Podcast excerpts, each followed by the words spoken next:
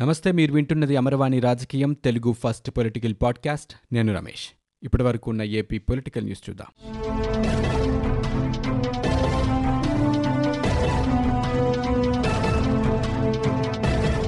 పశ్చిమ గోదావరి జిల్లా ఏలూరులో అంతుచిక్కని వ్యాధి బారిన పడుతున్న వారి సంఖ్య పెరుగుతూనే ఉంది. ఈరోజు ఉదయం నుంచి మరో పద్దెనిమిది మంది ఈ వ్యాధి బారిన పడ్డారు.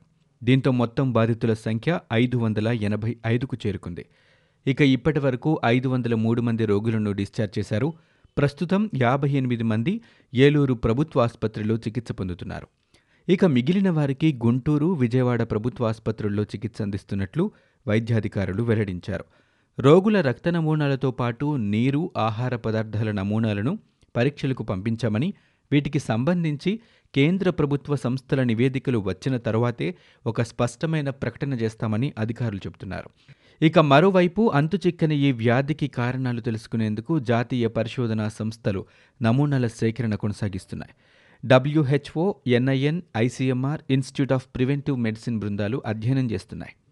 ఏలూరులో సేకరించిన నమూనాల్లో సీసం ఆనవాళ్ళు ఉన్నట్లు ఎయిమ్స్ తన రెండో నివేదికలో కూడా వెల్లడించింది.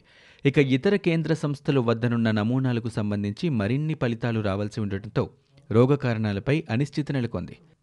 పశ్చిమ గోదావరి జిల్లా ఏలూరులో అంతుచిక్కని వ్యాధిపై రాష్ట్ర ప్రభుత్వం ఉదాసీనంగా వ్యవహరిస్తోందని జనసేన అధినేత పవన్ కళ్యాణ్ ఆరోపించారు. జనసేన తరపున ముగ్గురు సభ్యులు ఏలూరులో పర్యటించి నివేదిక ఇచ్చారని చెప్పారు. కనీస వసతుల కల్పనలో కూడా ప్రభుత్వానికి ఉదాసీనత ఎందుకని ప్రశ్నించారు. ఆ రోగులకు ప్రత్యేకంగా ఐసోలేషన్ వార్డు ఏర్పాటు చేయకుండా సాధారణ రోగుల వార్డుల్లోనే చికిత్సలు అందించటం సరికాదన్నారు. ముఖ్యంగా జిల్లా కేంద్రంలోని ఐదు వందల పడకల ఆసుపత్రిలో న్యూరో ఫిజిషియన్ లేకపోవడం వంటి విషయాలు ఆవేదన కలిగిస్తున్నాయని చెప్పారు. బాధితులు మూర్ఛ వ్యాధికి గురైతే చికిత్స అందించాల్సిన న్యూరో ఫిజిషియన్ను విజయవాడ నుంచైనా ఎందుకు రప్పించలేదని ఆయన ప్రశ్నించారు. ఈ మేరకు పవన్ పేరిట జనసేన పార్టీ ఒక ప్రకటన విడుదల చేసింది. ఈ వ్యాధికి కలుషిత నీరు ఓ కారణంగా భావిస్తున్న సమయంలో బాధిత ప్రాంతాల్లో ట్యాంకర్ల ద్వారా మంచినీరు ఎందుకు సరఫరా చేయటం లేదని పవన్ కళ్యాణ్ ప్రశ్నించారు. దీనిపై ప్రభుత్వం సమాధానం చెప్పాలని ఆయన డిమాండ్ చేశారు. ఇక ఏలూరు ప్రభుత్వాసుపత్రిలో కనీసం ఒక్క న్యూరో ఫిజిషియన్ కూడా లేరని ఎంబీబీఎస్ వైద్యులే వారి విజ్ఞానం మేరకు వైద్యాన్ని అందిస్తున్నారని చెప్పుకొచ్చారు. వందల సంఖ్యలో ప్రజలు అస్వస్థతకు గురవుతున్న సమయంలో ప్రభుత్వం ఏలూరు పరిధిలో ఆరోగ్య అత్యయిక పరిస్థితిని ప్రకటించాలని టీడీపీ అధినేత చంద్రబాబు డిమాండ్ చేశారు. ఈ మేరకు ఆయన సీఎం జగన్మోహన్ రెడ్డికి ఒక లేఖ రాశారు. రోజుకో రీతిలో రోగుల్లో లక్షణాలు మారిపోవడంపై ప్రజల్లో భయాందోళనలు నెలకొంటున్నాయని ఆయన పేర్కొన్నారు. రేపేం జరుగుతోందననే భయాందోళన ప్రభుత్వం తొలగించాలని ఆయన కోరారు. ఇక తాగునీటిలో సీసం నికెల్ ఉన్నాయనే సమాచారంతో ప్రజలు భయపడుతున్నారన్నారు గర్భిణులు చిన్నారులు వృద్ధుల ఆరోగ్యంపై ప్రస్తుత పరిస్థితి తీవ్ర ప్రభావం చూపుతోందని చెప్పారు. ఇక ఏలూరులో ప్రతి ఒక్కరికి ఎలక్ట్రానిక్ హెల్త్ కార్డులు అందచేయాలని సూచించారు. దీర్ఘకాలిక ప్రాతిపదికపై ప్రతి రోగిని నిశితంగా పర్యవేక్షించాలని చంద్రబాబు ప్రభుత్వాన్ని కోరారు. వైద్య నిపుణులతో బాధితులకు అత్యుత్తమ వైద్యం అందించాలన్నారు. ఇక హెల్ప్ లైన్ ఏర్పాటు ఆలోచన రాకపోవడం ప్రభుత్వం మరో వైఫల్యమని చంద్రబాబు విమర్శించారు. తక్షణమే బాధితుల కోసం ప్రత్యేకంగా కంట్రోల్ రూమ్ ఏర్పాటు చేయాలని ప్రభుత్వాన్ని డిమాండ్ చేశారు. సత్వర ఉపశమనం సహాయక చర్యలు చేపట్టాలని కోరారు. ఇక ప్రతి బాధితుడికి ఆరోగ్య బీమా జీవిత బీమా కల్పించాలన్నారు. కరోనా వైరస్ నివారణకు భారత్ బయోటెక్ రూపొందిస్తున్న కోవాక్సిన్ వ్యాక్సిన్ ట్రయల్ రన్కు విజయవాడ తూర్పు ఎమ్మెల్యే గద్దె రామ్మోహన్ దంపతులు వాలంటీర్గా చేరారు. తొలి ట్రయల్లో భాగంగా గద్దె రామ్మోహన్ ఆయన సతీమణి అనురాధ టీకా వేయించుకున్నారు. ఇక టీకా వేయించుకున్న తర్వాత అంతా బాగానే ఉందని వారు చెప్పారు. ఇక రెండో ట్రయల్లో జనవరి నాలుగున రామ్మోహన్ అనురాధ మరో డోసు వేయించుకుంటారు. టీకా వేయించుకున్న అనంతరం రెగ్యులర్ పరీక్షలు చేయించుకోవాలని వైద్యులు వారికి సూచించారు.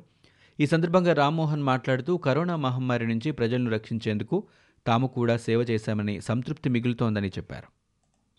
ఏపీలో గడిచిన ఇరవై నాలుగు గంటల్లో అరవై ఒక్క వేల ముప్పై ఎనిమిది కరోనా పరీక్షలు నిర్వహించారు. ఇక ఆరు వందల పద్దెనిమిది మందికి కరోనా నిర్ధారణ అయింది.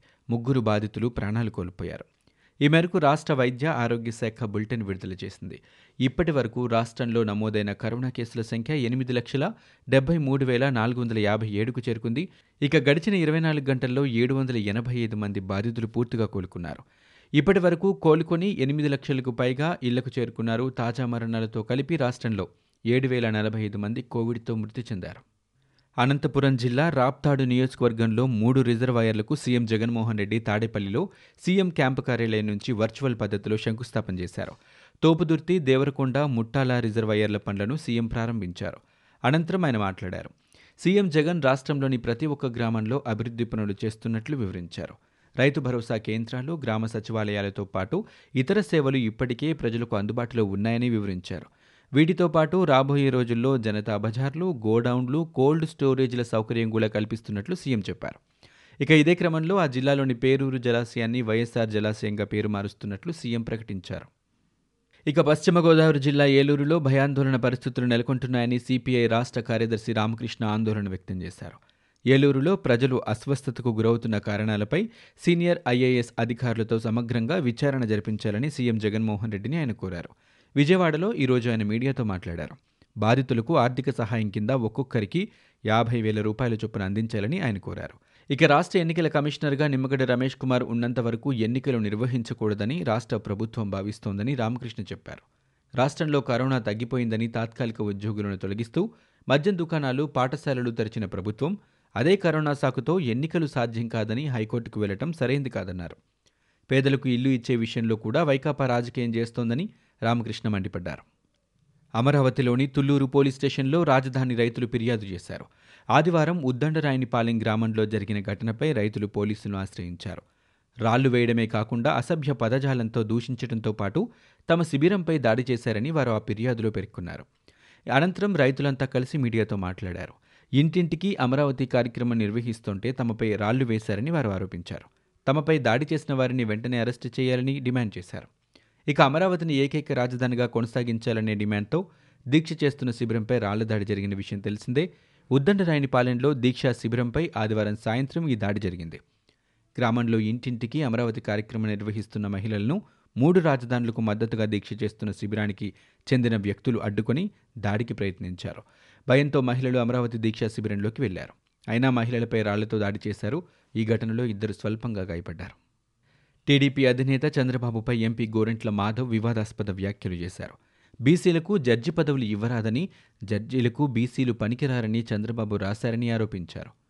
వ్యవసాయం దండగా అన్న వ్యక్తి చంద్రబాబు అని ఆయన తప్పుపట్టారు. ప్రత్యేక హోదాను పశువుల సంతల కేంద్రానికి వేలంలో పెట్టి అమ్మిన వ్యక్తి చంద్రబాబు అంటూ మాధవ్ వివాదాస్పద వ్యాఖ్యలు చేశారు. ఇక ఓటుకు నోటు కేసులో దొరికిపోయి దొంగల అమరావతికి పారిపోయాడని గోరంట్ల మాధవ్ ఎద్దేవా చేశారు. ఏపీ అడిషనల్ అడ్వకేట్ జనరల్గా జాస్తి నాగభూషణ్ను నియమిస్తూ ఏపీ ప్రభుత్వం ఉత్తర్వులు జారీ చేసింది. సుప్రీంకోర్టు మాజీ న్యాయమూర్తి జస్టిస్ జాస్తి చలమేశ్వర్ కుమారుడు నాగభూషణ్. నాగభూషణ్ను అడిషనల్ అడ్వకేట్ జనరల్గా నియమిస్తూ ఉత్తర్వుల్లో ప్రభుత్వం పేర్కొంది. అంతేకాకుండా ఐఏఎస్ అధికారి గుల్జార్ను ఆర్థిక శాఖ కార్యదర్శిగా నియమిస్తూ సీఎస్ నీలం సాహ్ని ఉత్తర్వులిచ్చారు. ఇక ఐఆర్ఎస్ అధికారి చిలకల రాజేశ్వర్ రెడ్డిని ఐదేళ్ళ డిప్యూటేషన్పై managing director AP education and welfare infrastructure development corporation ఎండీగా నియమిస్తూ ప్రభుత్వం ఉత్తర్వులిచ్చింది. రాజధాని అంశంపై విస్తృతంగా చర్చ జరగాలని ఏపీ ప్రభుత్వ మాజీ సలహాదారు పరకాల ప్రభాకర్ అన్నారు. రాష్ట్రంలో ప్రతి సమస్య రాజధానితో ముడిపడి ఉందని అభిప్రాయపడ్డారు. పాలనకు వేదికగా ఉండాల్సిన అమరావతి ఆందోళనలకు వేదికగా మారిందన్నారు. మూడు రాజధానుల మీద కూడా చర్చ జరగాలని పరకాల ప్రభాకర్ వ్యాఖ్యానించారు. ఇక అమరావతిలో రైతుల ఆందోళనపై రాజధాని విషాదం అమరావతి పేరుతో ఏపీ ప్రభుత్వ మాజీ సలహాదారు పరకాల ప్రభాకర్ ఒక డాక్యుమెంటరీని రూపొందించారు. హైదరాబాద్లోని ప్రసాద్ ల్యాబ్స్లో ఆదివారం దాన్ని ప్రదర్శించారు. రాజధాని అమరావతిలో రైతుల ఆందోళన ప్రపంచానికి తెలియజేసేందుకే ఈ డాక్యుమెంటరీని రూపొందించారని ప్రభాకర్ చెప్పారు. సీఎం జగన్ ప్రతిపక్ష నేత చంద్రబాబును బీజేపీ నేత సోము వీర్రాజు తప్పుబట్టారు. జగన్ చంద్రబాబుకు పోలవరంపై ఉన్న చిత్తశుద్ధి రాయలసీమ నీటి ప్రాజెక్టులపై లేదని ఆయన విమర్శించారు. రెండు వేల ఇరవై నాలుగులో బీజేపీ అధికారంలోకి వస్తే రాయలసీమ ప్రాజెక్టులకు పోలవరంలాగానే నిధులు ఇస్తామని ఆయన ప్రకటించారు. తమ పార్టీలో ఎవరు సీఎం అవుతారో తెలియదని చెప్పారు. ఇక రాయలసీమ ప్రజలపై సవతి తల్లి ప్రేమ చూపుతున్నారని మండిపడ్డారు. రాష్ట్రంలో నిజమైన ప్రతిపక్షం బీజేపీ జనసేనని సోము వీర్రాజు స్పష్టం చేశారు. ఇవి ఇప్పటివరకు ఉన్న ఏపీ పొలిటికల్ న్యూస్. మీరు వింటున్నది అమరవాణి రాజకీయం తెలుగు ఫస్ట్ పొలిటికల్ పాడ్కాస్ట్. నేను Ramesh.